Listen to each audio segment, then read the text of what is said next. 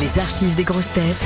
La blague du jour. Un homme passe un examen pour devenir policier.